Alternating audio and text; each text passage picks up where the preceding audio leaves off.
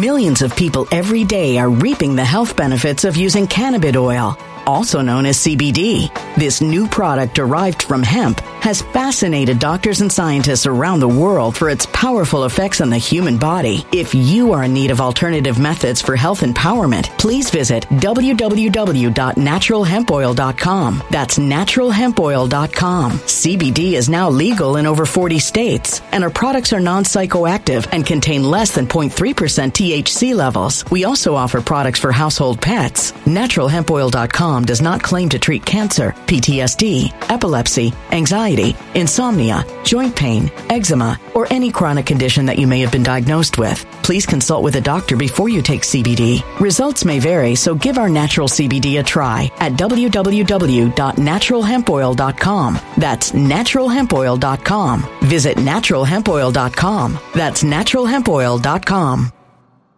When it comes to stubborn belly fat, we're all searching for a miracle pill. Generally, you have to use multiple products that target belly fat differently to manage excess weight around the stomach. Some products may focus on abdominal exercises or dietary changes, while others might focus on boosting metabolism or controlling cravings. But believe it or not, I may have found a solution that removes the need for juggling through multiple weight management products. It's called Belly Trim, and it's more effective at targeting belly fat, enhancing metabolism, and promoting a toned midsection better than most weight management products I've seen typically found on store shelves. Tens of thousands of five-star reviews back up the notion that Belly Trim is not only a breakthrough in a bottle, but that it also removes the need for us to use countless diet pills and fat-burning supplements. But there's more. If you place your order for Belly Trim now, you'll also receive 51% off, free VIP live health and fitness coaching for life, 2 free new ebooks titled Top 10 Foods That Burn Belly Fat and Top 10 Exercises to Reduce Belly Fat, a 60-day satisfaction guarantee, and last but not least, free shipping. Simply go to www.trimwithus.com. That's www.trimwithus.com to take advantage of this limited-time deal before they sell out. Once again, that's www.trimwithus.com. Order now. Energy bills are rising at a historic rate, and there's no end in sight. Talk to enough people, and you'll soon realize nearly everyone's shocked at their recent electricity bills. Some studies reveal energy costs have skyrocketed by as high as 60% in as little as 2 years. That's why tens of thousands are installing this magical little device from SavePowerBills.com to help slash their energy bills. This sophisticated gadget stabilizes electrical currents, reduces dirty electricity, and helps protect your appliances and electronics. Simply plug it into your home wall outlet to help lower energy consumption and ultimately help reduce your power bills every month. Countless 5-star reviews back up the notion that this device is one of the most efficient ways to save money while beating the greedy power companies. But there's more. If you order now, you'll also receive 65% off, fast shipping within the USA, hassle-free returns, and last but not least, a 60-day satisfaction guarantee. Just go to SavePowerBills.com to take advantage of this limited-time deal before they sell out. Once again, that's SavePowerBills.com. Something wicked is coming this way, and only fools are ignoring the signs. So it's time you became a financial prepper like thousands of others. Gold can travel anywhere. It's international. It's its own currency. Allocate to gold now, the timeless safe haven asset. Open an IRA with Noble Gold Investments to physically hold coins and bars and let real, tangible gold, not just paper, save your portfolio as the economy burns again. Right now, Noble Gold Investments offers a free 3-ounce silver American Virtue coin with every qualified IRA. Just use the promo code GOLD to claim your free coin and secure your family's financial future. Go to NobleGoldInvestments.com now. NobleGoldInvestments.com. Past performance may not be indicative of future results. Investing in precious metals, including gold, involves risks. Consult with your tax attorney or financial professional before making an investment decision. Hello, everyone. Great to be live with you. Well, my friend, independent journalist Steve Baker, is back in Houston just in time for this developing news after audio from the police dispatch on January 6th has been leaked, showing what police were really up to when they appeared to stand down and let the crowds come on into the Capitol when Ashli Babbitt was shot. What happened was that Steve was actually there on January 6th. Yeah. You personally witnessed the officer standing down. Yes. Yeah. Saw that with my own eyes. And what was your first reaction when you saw that? It was kind of shock and surprise, because it was a moment in time that it happened. Mm-hmm. And then all of a sudden the floodgates were opened from the West Terrace, and people started pouring up those steps underneath the scaffolding. And then eventually within minutes, you know, they were filing into the Capitol by the hundreds when we saw that. Yeah. Okay, I want to play the initial clip. I cut out some of the key sound bites from this ongoing recording of police audio from January 6th. I want to show you how Officer Tariq Johnson, a key figure, actually let me show you an image of him. He's on the cover of this thumbnail. That's Officer Tariq Johnson. That's probably not his correct title. Tariq is how he says his name, but he was a lieutenant. He was a lieutenant. Yep. Tariq Johnson. Mm-hmm. He was desperately trying to get an answer from the assistant chief, number 2 in command, mm-hmm. at U.S. Capitol Police, and getting zero answer as to what to do with this unprecedented situation. Hey, can we evacuate people? Silence.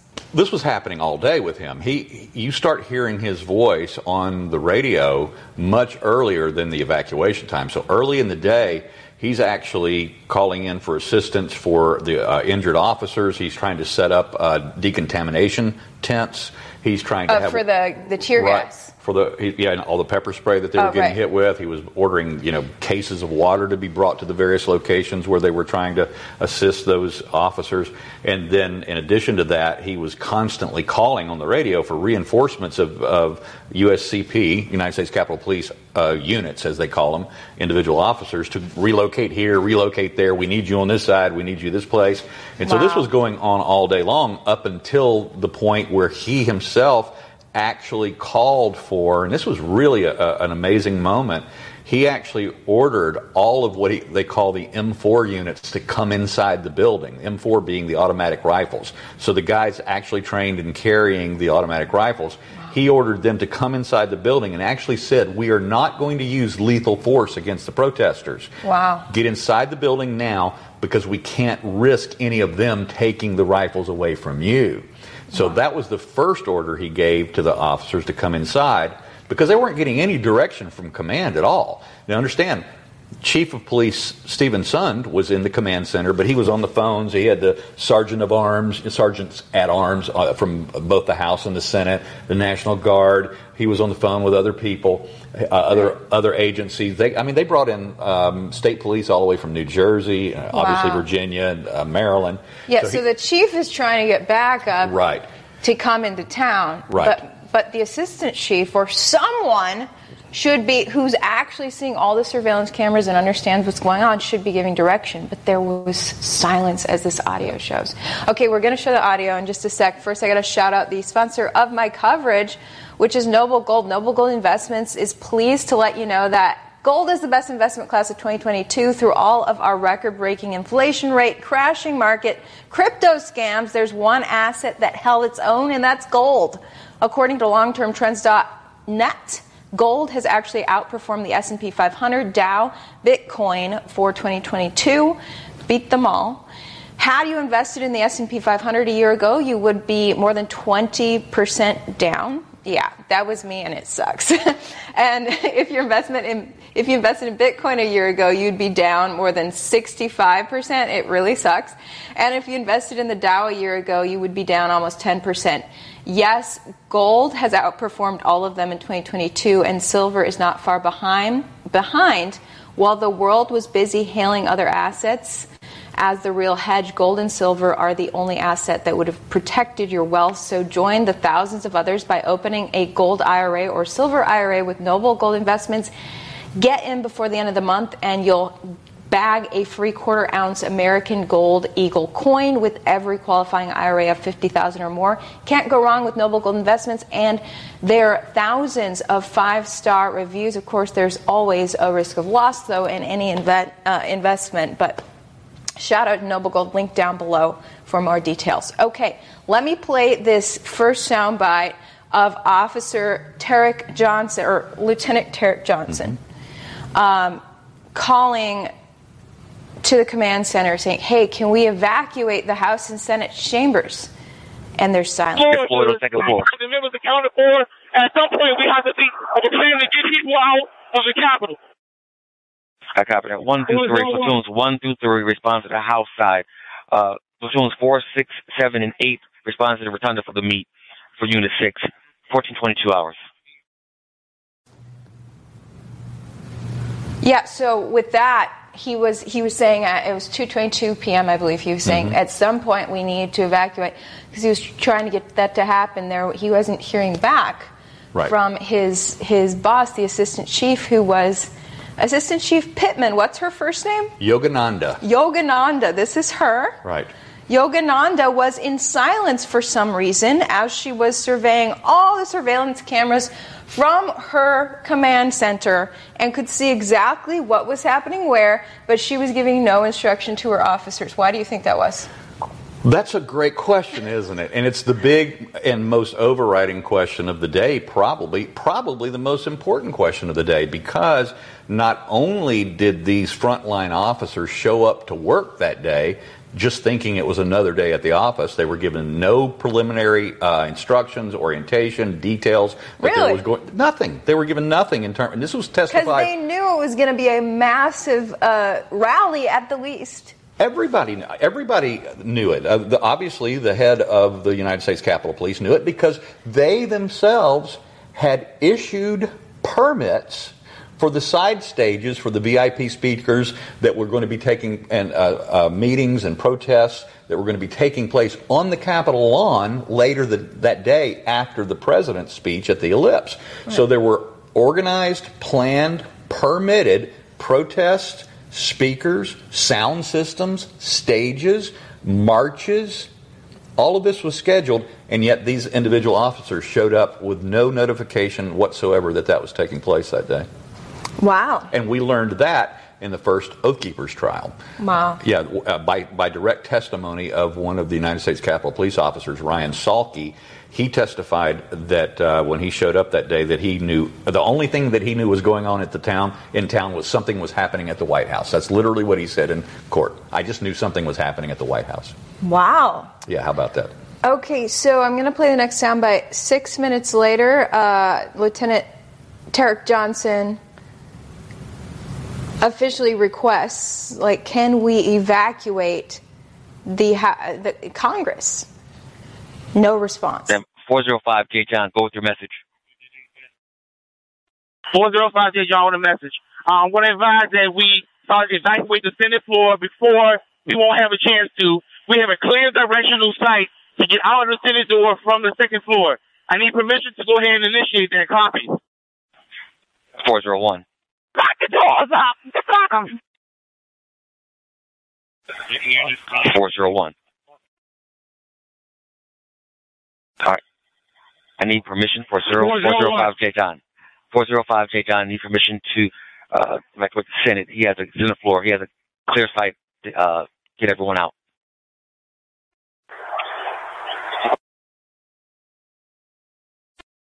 401. So I guess that's the dispatcher reiterating what he's saying, yeah. Hey, can we get permission? Exactly. Yogananda is nowhere to be found. Yeah, and she's in a command center. It's in another building from the Capitol. The United States Capitol Police have control or protective authority over about 20 buildings in the whole Capitol Hill complex there. And the command center is in another building. As I mentioned earlier, herself, the chief of police, Stephen Sund, and I think there was another assistant there as well. But the point being is that she was monitoring all of the United States Capitol closed-circuit television monitors. She knew what was happening, not just inside, but the entire perimeter. She could see the development of the crowds, where they were coming from, where they were moving to, whether they were circling around to the east side, all of that in advance. And never once did she ever notify any of the officers of the preceding crowds coming to whatever area that they were located in or trying to defend or whatever the case may be.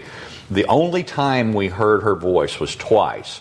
The first time was at exactly 2 o'clock p.m. This was right after Lieutenant Johnson issued a pullback order to have everyone come inside. Wow. Right after that, she came on and she ordered that the Capitol building be locked down. And there was another captain on the audio who responded to her rather derisively, I might say, and said, "We've already done that." Because he himself, the captain, had ordered a lockdown of the Capitol building an hour prior. So she wasn't even monitoring or paying attention to or registering what was going on the radio transmissions at the time. And then we heard her voice the last time, 8 minutes later, when she ordered a campus-wide lockdown of the entire Capitol campus. Now, this was, you have to understand what was taking place at 2:08 p.m. when she made this. By that time, there were no less than 10,000 protesters that had descended on the Capitol grounds at that time, no less than 10,000. Wow. And she had heard, ostensibly, the pullback order of the officers to be inside the building. So when she ordered a lockdown of the entire campus, that was the most idiotic order that a commander could issue, because how do you lock down the entire campus when all of your officers are inside? Are supposed to be. Right. And what were they going to do? So these officers were carrying automatic, like, machine guns? Some were. They have a unit. The Capitol Police has what they call a long gun unit, mm-hmm. and they carry M4 weapons. And as a matter of fact, one of the first orders that really stands out in Lieutenant Johnson's day was when he ordered all of the M4s inside, M4 automatic rifles. He said, "I need all of the M4s inside." He actually said, "We are not going to use lethal force against these protesters, and we can't afford for any of those protesters to take your guns. So you guys need to get inside now." Wow. And this is him again, Lieutenant Tariq Johnson. So you were where were you when that happened? Because you said you witnessed this. Yeah, I witnessed the stand down or the pullback order at it was about 1:59 p.m. I was on the lower West Terrace side.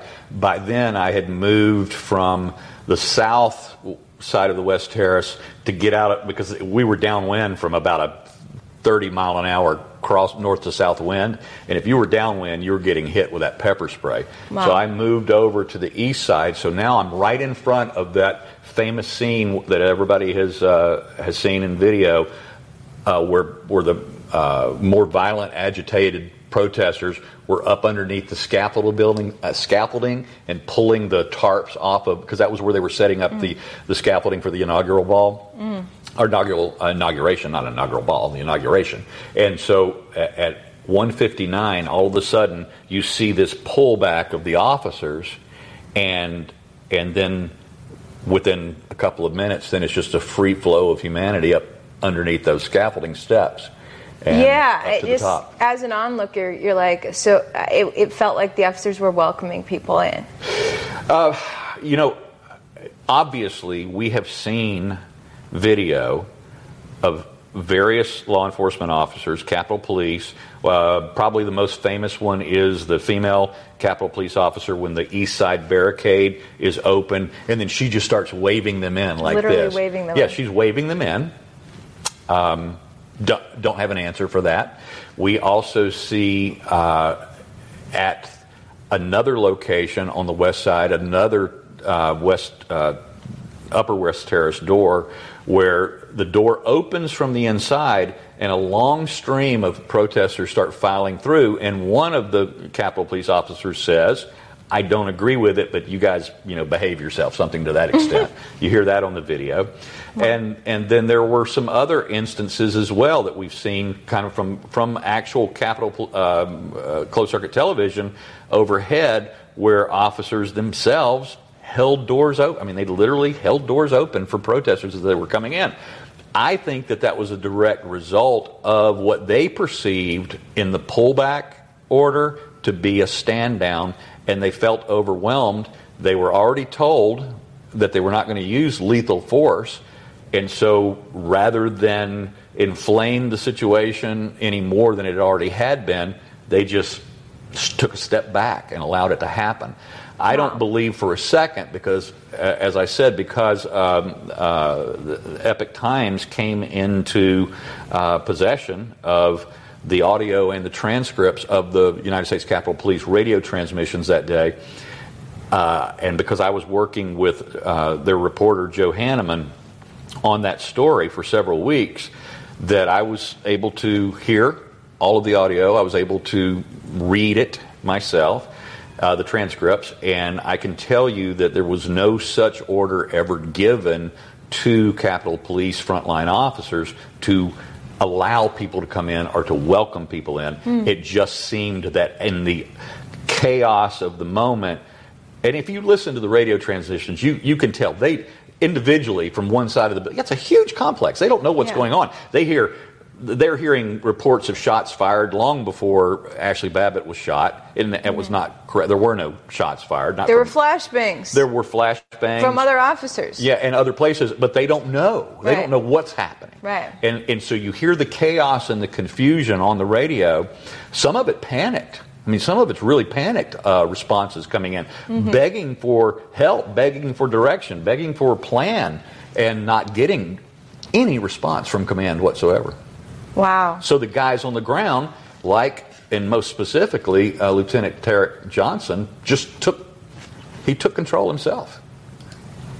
So I'm going to play the next audio here where he finally says, you know what, we're just going to evacuate the House and Senate chamber. Now, before I play this, weren't a lot of the members of Congress already long gone by 2:30 p.m. on January 6th? I don't know what we would define as a lot.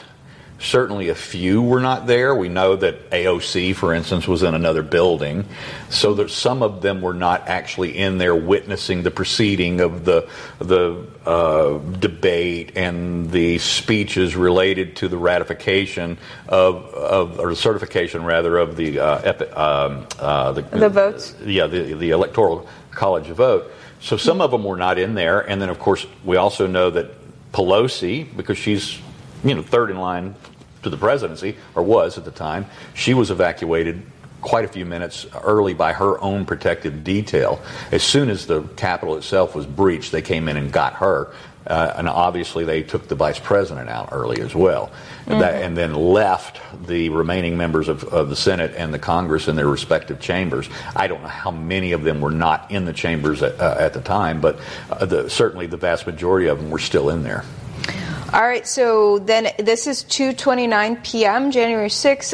Lieutenant Johnson initiates the evacuation on his own because his boss is nowhere to be found. I'm gonna go ahead and do it anyway. I'll take the 550 or 534. We're evacuating now on the north side. Everybody out to the door. Copy. I copy that. Evacuation being executed at this time, 14:29 hours. So he says, after he says, I'm going to evacuate, he says, I'll take the 550 or the 534. What does that mean? The 550 and the 534 are the actual Capitol Police codes for the disciplinary actions that he was about to subject himself to by initiating the evacuation of the Senate without command authority. Wow. And he said, I'll take it. Because he said the situation is dire. And it was, from their perspective, it was dire, because this is something that America, and particularly Americans on our side, really need to come to grips with, is that these individual officers had no idea, as I said earlier, what was going on that day. But can you imagine standing on the front line there on the Lower West Terrace, and you're getting pepper sprayed by protesters? And you're seeing the protesters were pepper spraying? Yes. I thought it was the police. Oh, no. Protesters were showing up with not just, little small protective, size canisters. They were, some of them were showing up with tanks. What? The pepper spray guns. They were clubbing the officers with flagpoles. They were clubbing them with other blunt force objects. They were tearing a black fence. So you have out here, you have a black wrought iron fence around your property, right? Mm-hmm. Well, it wasn't quite that big, but they were tearing a metal permanent structure fence apart and turning those pieces of the fencing into clubs and spear projectiles and throwing it at the officers. Oh, wow. Now, this is the initial line. These are the people that breached the first barricade with the famous Ray Epps, and these are the people that got there first and initiated the violence on that Lower West Terrace. by the time I got there just minutes later, about 1:19 p.m., and the violence was fully engaged.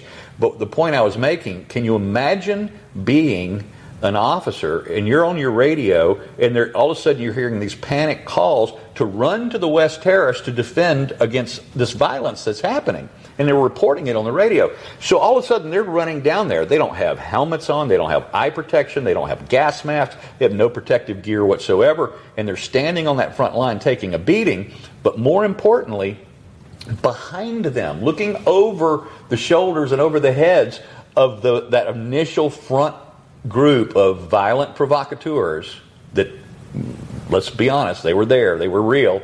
We can debate who they were with and who they were representing, but they were there. But can you imagine those officers who thought it was just going to be another day at the office? They're looking over their shoulders and seeing thousands of people now coming up behind them. Right. And not knowing their intention, not knowing if they have more lethal weapons with them. Can you imagine the fear that they had? And that was the first thing I saw in the eyes of those officers that day, because I was right there. I had my camera going, and I captured that fear in their eyes. Wow. And I saw that all day long.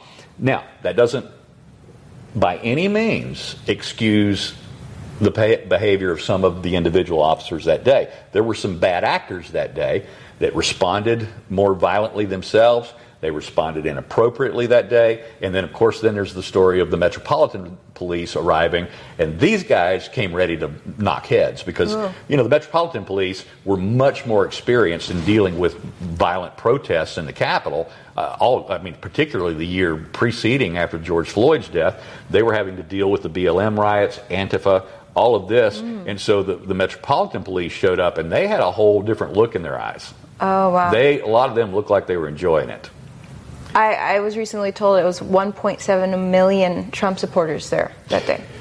That's a large estimate, but I don't know for sure. But that's larger than what I estimated it to be. But nevertheless, can you imagine? As I said, those officers standing there and looking and seeing tens of thousands of people coming their way and having no idea what their intentions are, and because of that, several of those officers got on the phone, as did former Lieutenant Tariq Johnson. He called his wife. He said, "Tell the kids I love them. I don't think I'm coming home today." Wow, that's crazy. He thought he would die. So I put the headline, I mentioned Ashli Babbitt in this headline, and I've interviewed her husband about her tragic death, being shot by a Capitol police officer. Michael Byrd. That's what they say.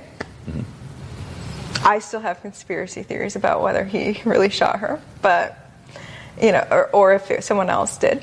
But so this audio, the timeline's very interesting to me because I had thought that members of Congress were long gone at the time that she and others were coming through that window. Right. Apparently, Lieutenant Johnson ordered that evacuation on his own 10 to 15 minutes before she was shot. He was asking for permission for the evacuation. First, he was there and asked for permission from command to evacuate the Senate.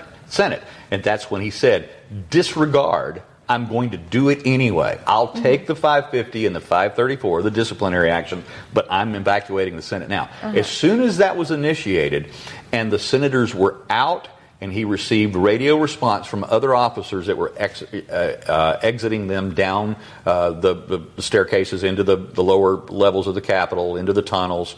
As soon as he was aware that they were safely out, then he took out and busted in a run to the House side and then did it all over again. So he starts asking for permission from command to evacuate the House. He calls in, radios in, he says, I have a clear shot. I have a shot. We can get him out now. Silence. Nothing. And so finally... And that's where Ashli was, right? Because she was about to go into the House Speaker's lobby. Correct. Nancy Pelosi's lobby. Yeah. And so I didn't realize this all happened minutes apart. And you interviewed Lieutenant Johnson. Yes. And he was basically saying that, at least he told the Epoch Times, because the Epoch Times put this story out, which, let me show this real quick. Epoch Times... So this is developing news, like I said, and I'm just going to show you guys. Law and Crime picked up the Epoch Times story. It's just, you're going to be seeing it on other outlets tomorrow as well, but here's the original story from the Epoch Times. They interview Lieutenant Johnson, and he says that had his boss actually answered and responded and said, yes, let's do this evacuation, that entire chamber would have been empty by the time Ashli Babbitt came through. She would have gone into an empty lobby. There would have been no Officer Byrd there to shoot her. Yep. Everything would have been good. Officer Byrd was actually the one, after Pelosi had left, that went to the podium in the House chamber and announced to everyone that we were going to begin. We're going to begin an evacuation. Told them to reach under their seats, pull out the oxygen bags, put those on. Such that was actually Lieutenant Michael Byrd who made that announcement, and then he went to protect the hallway where they were about. Many of them were about to be led down, and had command. And this is under the direct testimony. Well, testimony is not the correct way to say it because it didn't take place in a court of law, but this is what he told myself and Joe Hanneman of the Epoch Times, was that had he had received permission to evacuate the house even 8 minutes earlier, that not only would Michael Byrd, or not only would all of the Congress people been out of that area, but Michael Byrd would have then have been escorting them himself down the rest of the way, basically as the follow-up protector of those lawmakers. But what ended up happening is they were still being evacuated that hallway. Michael Byrd was guarding that hallway. Now you can debate whether he acted inappropriately or not, whether he got trigger happy. All of that's fair game. But the reality is that had command given Tariq Johnson the authority to evacuate only 8 minutes earlier when he asked for it, that incident would have never happened because Byrd would have not been there, and who knows whether she would have, whether those more violent people that were around her that were busting those windows open would have even been doing that. Yeah, you were there. You saw her dying. Guys, he saw her dying, and he documented. Steve showed up as an independent journalist just to cover this major rally. Had no idea this would all go down. But he filmed and photographed the entire thing. I'm going to show you guys a graphic picture that Steve took of Ashli. First of all, here's Ashli Babbitt. And, you know, her death is absolutely tragic. I interviewed her husband.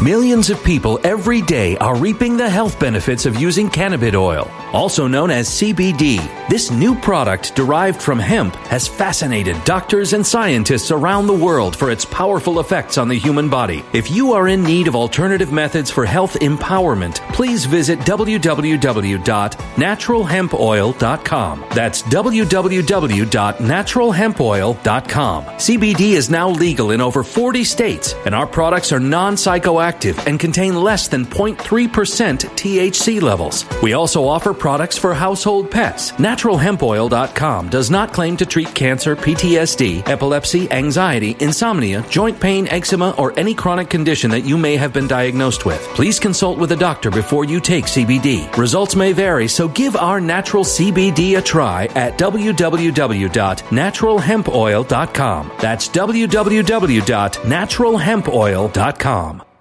Energy bills are rising at a historic rate, and there's no end in sight. That's why tens of thousands are using this amazing little device from SavePowerBills.com. It's a small but smart gadget that stabilizes electrical currents, reduces dirty electricity, and helps protect your electronics. Just plug it into your home's wall outlet to help lower energy consumption and ultimately help reduce your power bills every month. Order now to get 65% off plus many free bonuses before they sell out by going to SavePowerBills.com. That's SavePowerBills.com. Order now. now. Energy bills are rising at a historic rate, and there's no end in sight. That's why tens of thousands are using this amazing little device from SavePowerBills.com. It's a small but smart gadget that stabilizes electrical currents, reduces dirty electricity, and helps protect your electronics. Just plug it into your home's wall outlet to help lower energy consumption and ultimately help reduce your power bills every month. Order now to get 65% off plus many free bonuses before they sell out by going to SavePowerBills.com. That's SavePowerBills.com. Order now.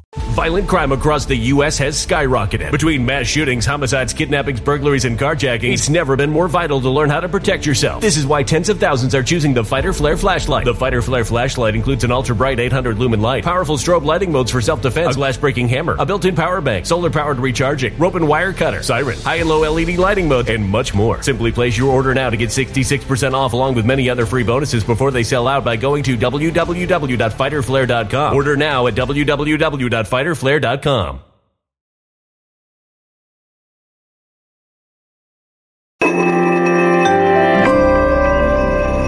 A human catastrophe is closing in. Nobody knows how far this one is going to go. You can feel the heat as tension is rising globally. War is expensive. Open a Noble Gold Investments IRA today, and you can claim a free 3-ounce silver American Virtue coin. Just use the promo code GOLD. Go to NobleGoldInvestments.com now. Past performance may not be indicative of future results. Investing in precious metals, including gold, involves risks. Consult with your tax attorney or financial professional before making an investment decision. And I feel so heartbroken for him. Now, I want to show you guys this graphic photo. I'm sorry to show this, but this is what actually happened. This is her. You took this picture, Steve. What are we seeing here? As I was exiting on the lower level of the South Side, I was the only civilian. I was the only journalist in that area of the Capitol. There was nobody on the at the lower South exit. And I had a young, very tiny actually, female Capitol Police officer that had come up and taken me by the arm, and she said, "Sir, can I safely escort you from the building?" And I said, "Well, do I need to be safely escorted?" She said, "Yes, sir, you do." And so as she's walking me toward the exit door, all of a sudden I noticed this commotion, and it was just to my left and about 6 feet from me, and I saw FBI medics and tactical units surrounding somebody with a lot of blood. Oh. I couldn't tell that it was a female at the time because they had their hands on her chest. They were doing compressions. They were working on her feverishly. All I could see was the shoes and jeans. The shirt was off, but I couldn't see that it was a female. And so I turned to the officer and I said, "Is he shot?" And she said, "Yes, he is." I said, "Who shot him?" She said, "We did." I said, "Why?" She said, "He pulled a gun on us." What? Well, again, in that fog of war, the chaos of the moment, those radio chatters are sometimes unintelligible. There's panic among them, especially after real shots had been fired. And so they didn't know. They just assumed that one of their own would not have shot somebody unless they pulled a gun on them. That was her assumption, obviously, at the moment. But she didn't know any more than I did. And so at that moment, as we approached that door, the door suddenly busts open, and it's the EMT unit with the gurney coming in through that door. So we had to step aside. After they got in, she takes me to the door, and she said, "Please be safe." I said, "You too." And I stepped out that door, and this was the only remaining barricade, police-manned barricade left outside, and it was on the south end, lower south entrance or exit. And so I'm standing there inside the police line, and I just went down the ramp and then came around and got right in front of that door because I knew that if the gurney went in, there would be a gurney coming out that same door. Right. 30 seconds later, those doors opened.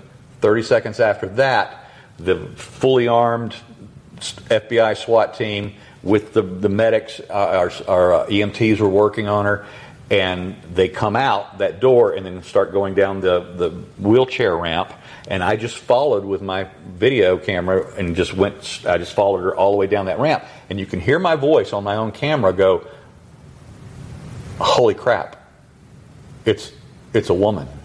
Wow. Because now I could see her bare breasts, and I could see her head was over to my side, The eyes were already gone. They were blank. And I've seen death before. And so I knew that whoever this was gone.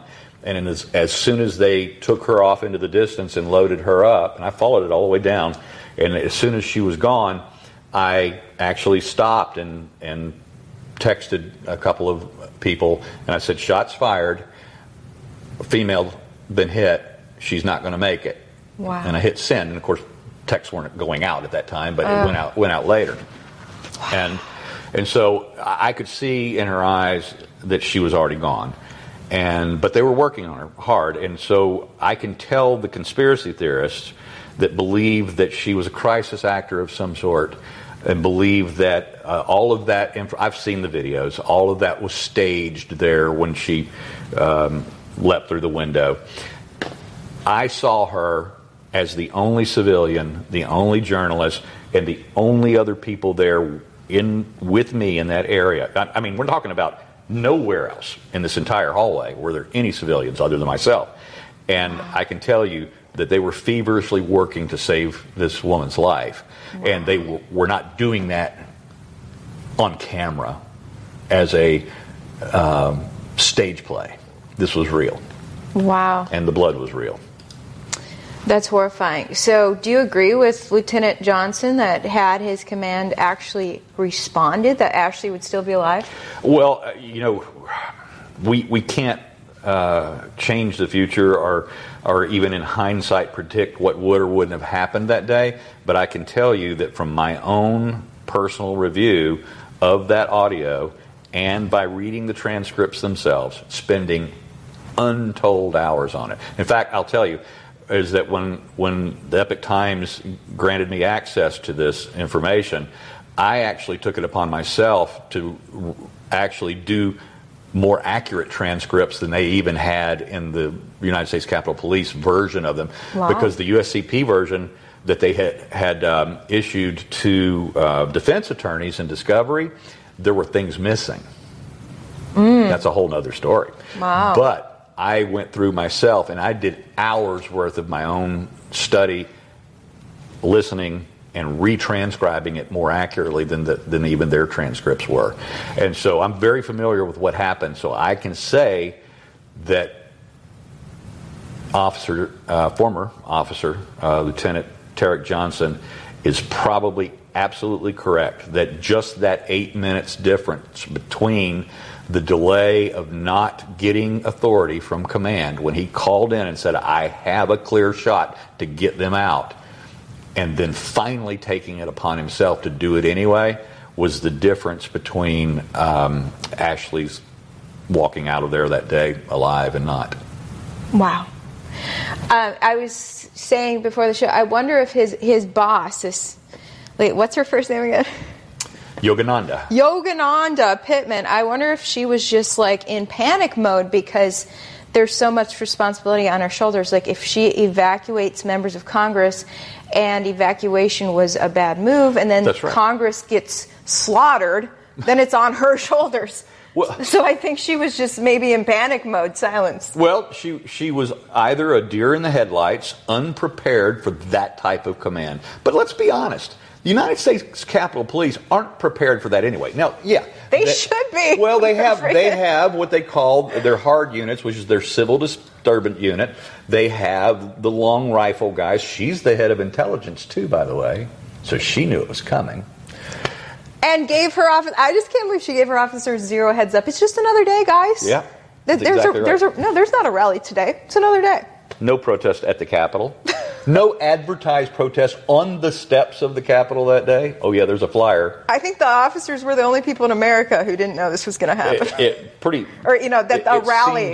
That a rally was going to happen. But let's, again, and I wrote this in my article that I put out last week, part one of a series I'm doing on this story about the Capitol Police. I'm doing an actual series. Part two will probably be out tonight.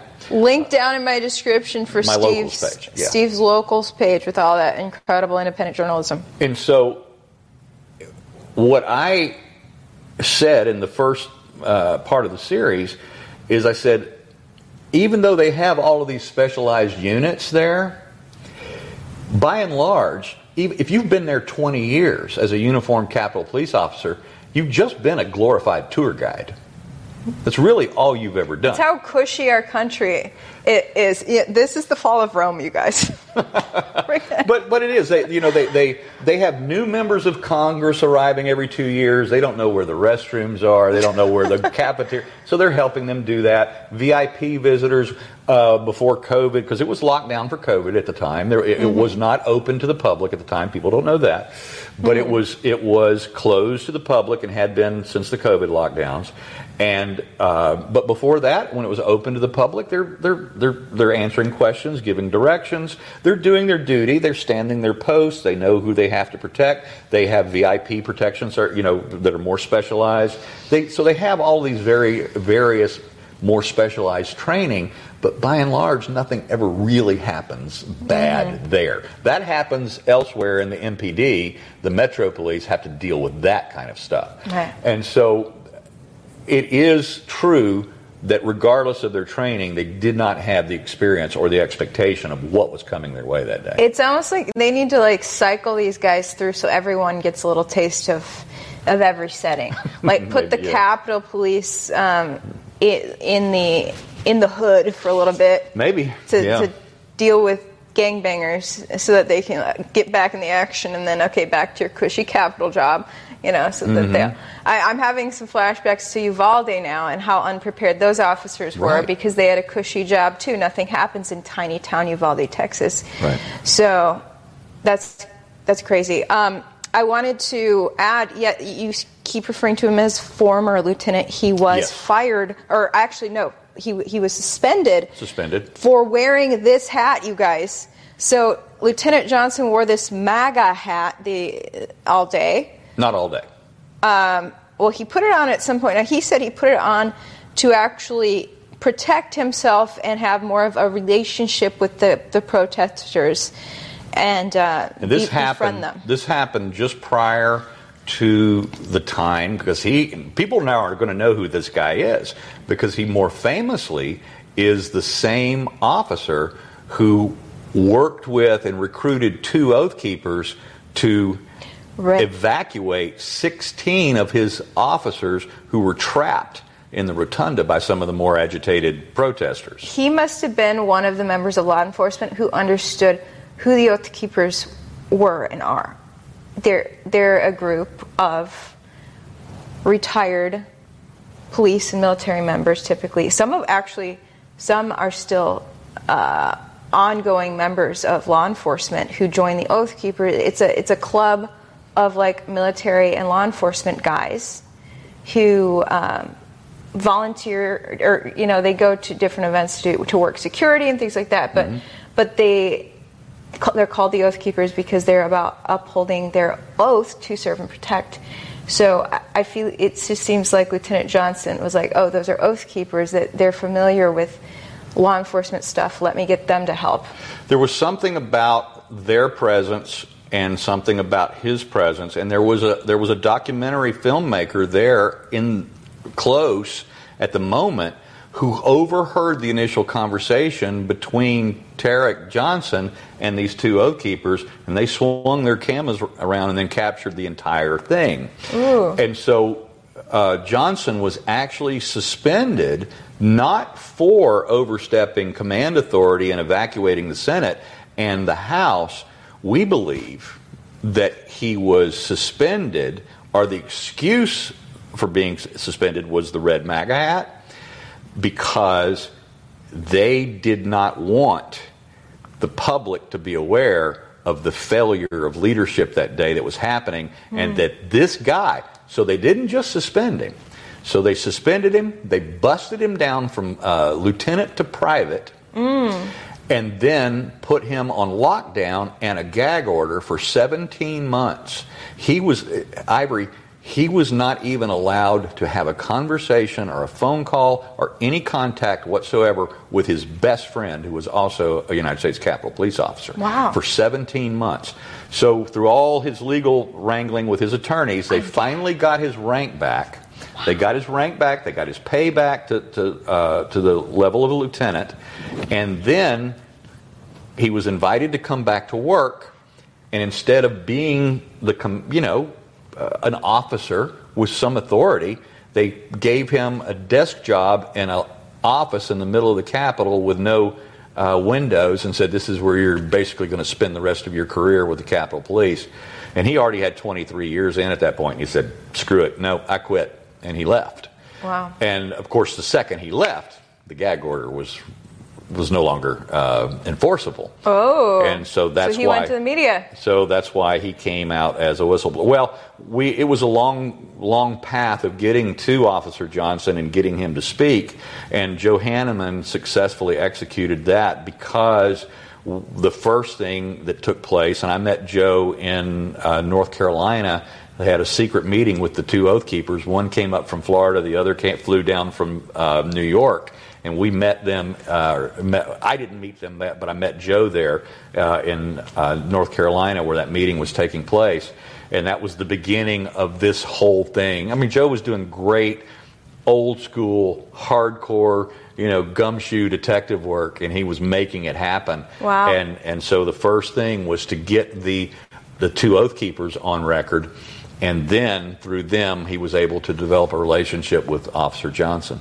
They're saying they can't hear you very well. Can you flip that mic towards yourself? Oops. Yeah, there you go. Is that better? Yeah. And, okay, so also, his boss, Assistant Chief Pittman, also is no longer in her position. Actually, shortly after January 6th, I heard there was a 90-something percent vote of no confidence against her by her force. Yeah, 92%. No confidence vote by the United States Capitol Police Union, which is all of the officers, obviously. Right. And this vote took place only 5 weeks after the event. So they knew, they remembered, they were very well aware that this was a serious breakdown coming from her direction. Now, as I said before, whether she was a deer in the headlights, or she was participating in a plot, a bigger conspiracy of some sort, that's all on the table, because we don't know the answer to that question yet. But you know where she is now. I heard she went to UC Berkeley. She is now the chief of police for the University of California, Berkeley. And I wonder who got her that job in San Francisco. Pelosi? The plot thickens, you guys. But she stayed on the force just for another year plus, right? Yeah, yes. When Stephen Sund, the chief, was forced to resign the next day, he had to fall on the sword, obviously. Wow. And when he was forced to resign the next day, she was elevated to acting chief, I think, for about the next 8 months, because of a vote of no confidence from almost the entire force. She was not then given the permanent position, so they did hire somebody else to take over as the chief of the United States Capitol Police. And then she got her old job back as the assistant chief and head of intelligence operations for the force. And then she just recently, in fact, I think she started her job this month. Yeah, so I think she started her job this month in California as the chief. I'm sure she got probably, double her pay, and she's out there on the West Coast. Got a really cushy life now. I would say that it's a step down, though. Berkeley compared to the U.S. Capitol? Maybe a step down in prestige, but I bet the pay is better. And they got her on the other side of the country, so she... stay safe out there, Berkeley. You're in good hands. Not. All right, I'm seeing some of you guys are trolling both Steve and me. You're calling us bad actors or part of the Matrix. We're a part of the Matrix. I think because you were talking about the violence on that one part of the Capitol. Granted, it was a mostly peaceful protest. It was. Yes. But there were, if you haven't seen the video, there were little sections that were actually very violent. Now, nobody had guns, so I don't see how this is insurrection when nobody had guns. Yeah. But there was violence. There was pushing, shoving, punching, throwing things.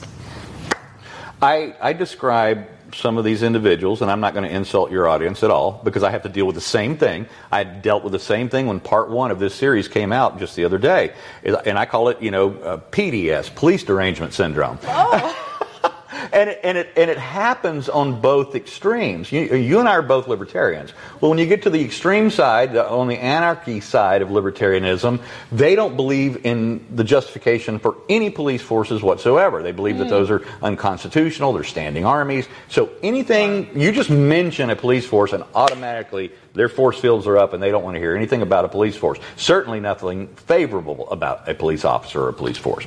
And then on the other extreme, you have the pretend anarchists, which we call today Antifa, you know, and they obviously have just as low disregard for police, and you have the defund the police movement on the left and the extreme right. Uh-huh. But what happens in a situation like this, Ivory, is that despite the evidence, look at this. Ivory's an actor working for Brandon. It's not true, guys. But you get this kind of response from people that are so entrenched in their own bias that they don't understand, and they won't listen beyond even my own headline or your headline, is that, yes, 99.998% of that crowd there that day were there for peaceful purposes. They didn't show up with weapons. Ivory and her guests are bad actors, too. And they didn't show up with that, but there were about 200 to 225 people who came with violence in mind and the resources to commit that violence, and they did so. Mm-hmm. And then everything busted loose from there.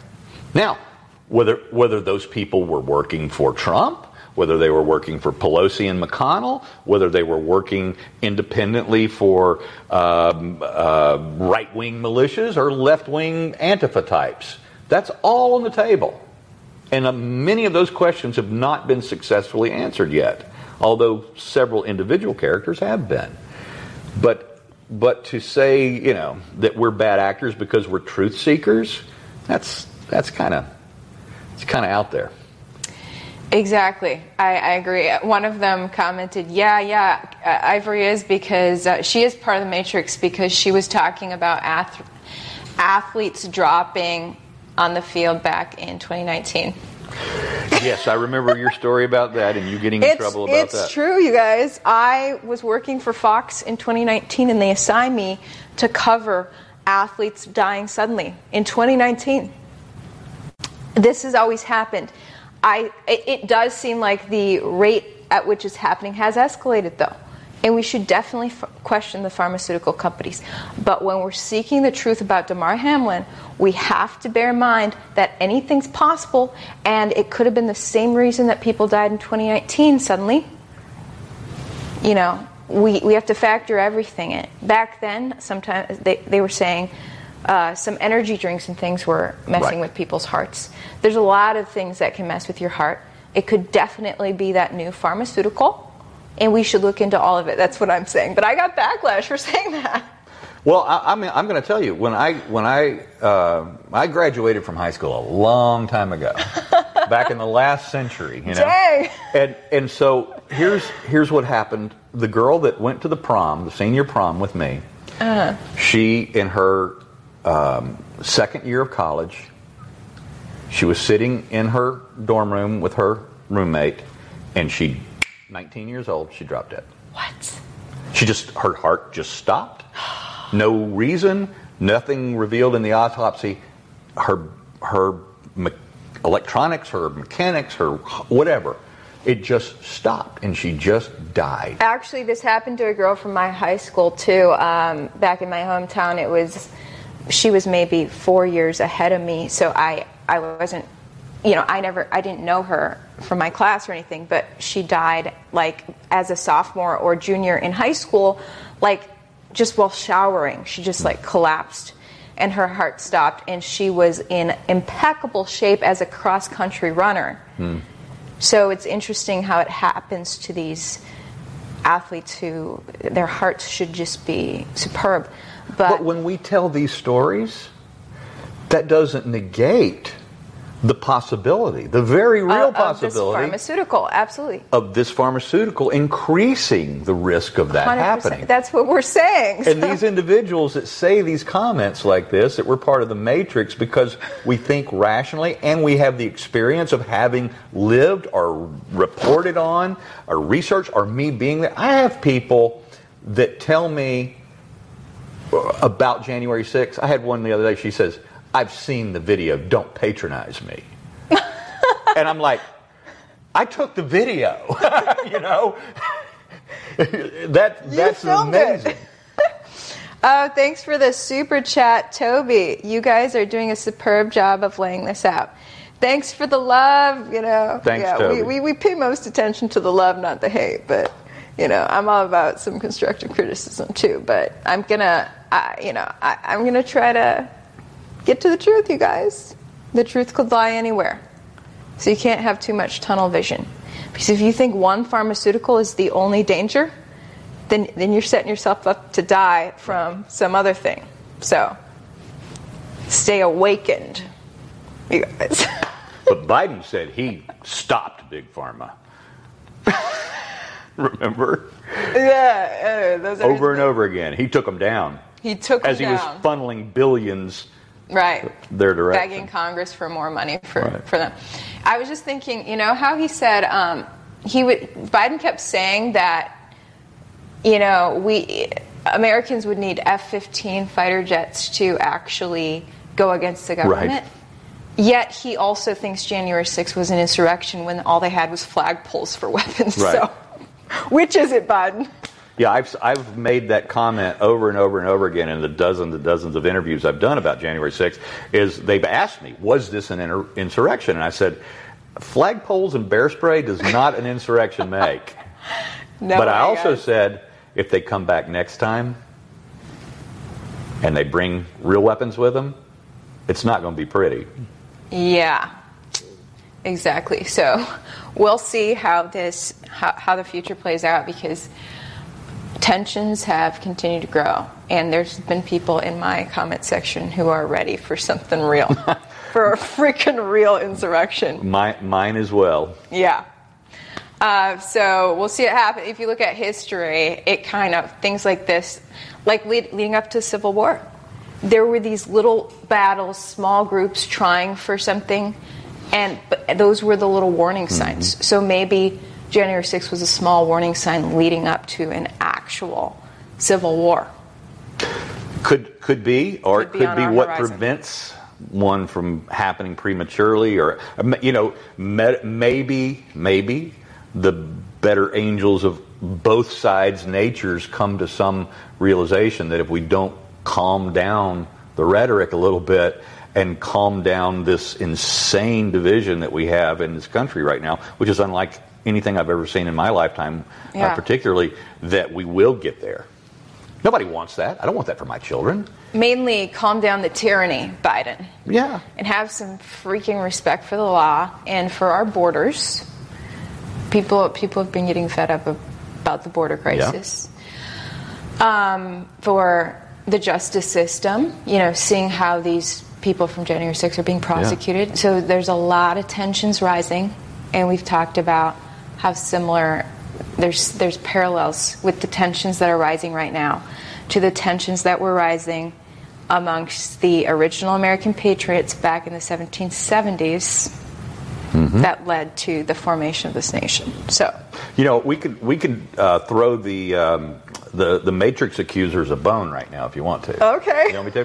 All right. So the last time I was in Houston, you know what I was here for. Yeah. I was investigating a child trafficking lead that I had. Yeah.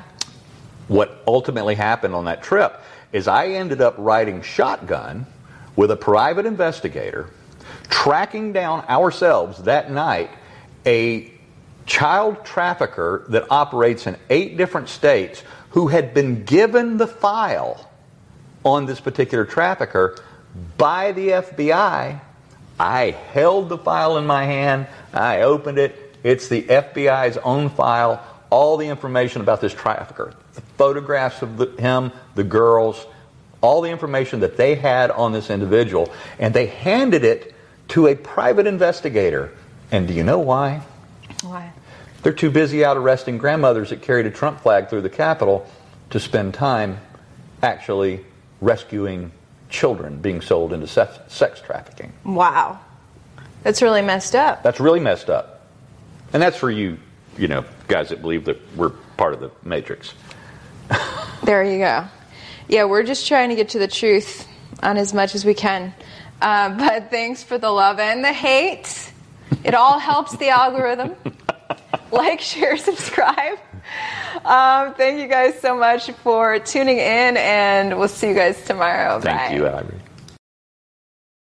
When it comes to stubborn belly fat, we're all searching for a miracle pill. Generally, you have to use multiple products that target belly fat differently to manage excess weight around the stomach. Some products may focus on abdominal exercises or dietary changes, while others might focus on boosting metabolism or controlling cravings. But believe it or not, I may have found a solution that removes the need for juggling through multiple weight management products. It's called Belly Trim, and it's more effective at targeting belly fat, enhancing metabolism, and promoting a toned midsection better than most weight management products I've seen typically found on store shelves. Tens of thousands of five-star reviews back up the notion that Belly Trim is not only a breakthrough in a bottle, but that it also removes the need for us to use countless diet pills and fat-burning supplements. But there's more. If you place your order for Belly Trim now, you'll also receive 51% off, free VIP live health and fitness coaching for life, 2 free new ebooks titled Top 10 Foods That Burn Belly Fat and Top 10 Exercises to Reduce Belly Fat, a 60-day satisfaction guarantee, and last but not least, free shipping. Simply go to www.trimwithus.com, that's www.trimwithus.com, to take advantage of this limited-time deal before they sell out. Once again, that's www.trimwithus.com. Order now.